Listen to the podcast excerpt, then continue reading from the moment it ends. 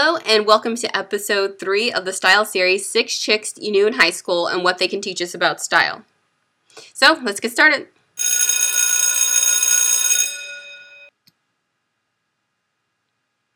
As you know, this particular series, it takes place in six parts. So we've already covered two of the first style profiles, which is Drama Girl, Prom Queen. We'll be looking at Cheerleader this week. And still to go, we have Class President, Athlete, and Bad Girl. So today is Cheerleader. Yay! So the style concept we're going to be covering today is going to be a pleated skirt.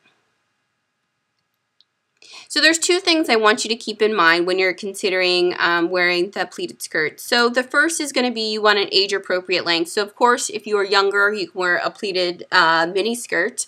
Um, but for many of us, we're going to have a more age appropriate length. So what that means is either, you know, right above the knee, at the knee, or right below the knee. So probably if you are a little bit older, and when I'm saying older, I mean, you know, out of college, basically, um, you are, are going to want to use some of those longer lengths. And if you are, in fact, petite, you want to get a pleated skirt that's going to end uh, above your knee. Otherwise, it's going to make you um, look shorter than you are. You want to look taller.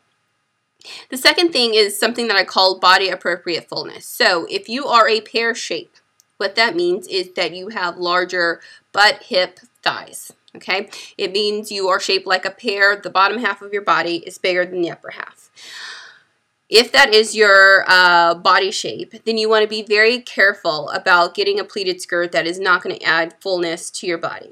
Okay, so you want to choose a pleated skirt that is very um, slim. It doesn't go out uh, very far because we don't want your bottom half to look bigger. Now, if you are in what we call an upside down pear. So that's the exact opposite. That's where the upper half of your body is larger than the bottom half. Then you are going to want a fuller skirt to help balance you out. Okay, so you can choose one that goes out a little bit more, one that's going to move a little bit more if you uh, move back and forth. Okay, you can go with a fuller skirt. So keep that in mind while we cover this. So a lot of people have skirts in their closet and what I'm asking you to do instead is to try a pleated skirt. So you can get a pleated skirt in just regular um, neutral colors. Of course, that would be appropriate for the office and there would be a lot of different things you would be able to pair it with. And as usual, we're always trying to push the style envelope. So to do that, you would actually try to get a pleated skirt in an unexpected color. So I'm going to give you examples of both of these. Okay, so we're going to look at the first outfit. It's just going to be a pleated skirt in a neutral color.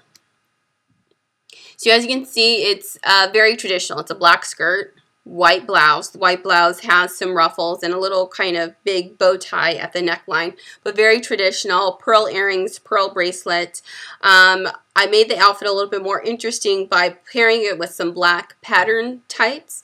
Um, if you're in a more conservative office environment, it's perfectly okay to use just regular black tights. I wanted to make the outfit a little bit interesting, so I added some pattern into it. Um, and this is just a basic crisscross. You could do polka dot, you could do um, whatever, but it does make the outfit more interesting. And then I just have some regular um, black wedges that I paired the outfit with. Okay, so if you don't have a pleated skirt, of course, black is a great option to start with, as well as, you know, gray or navy or a brown or beige, okay, would all be uh, great examples. So let's look, take a look at the outfit that's using a pleated skirt in an unexpected color. Okay, so what I did here is I used a red pleated skirt, but everything else in the outfit is very traditional. It's just a light blue blouse, black heels, um, then there's a watch with a black strap and some little silver hoop earrings, okay? Um, I paired it with a school bag, or you may want to call it a, a little like laptop bag.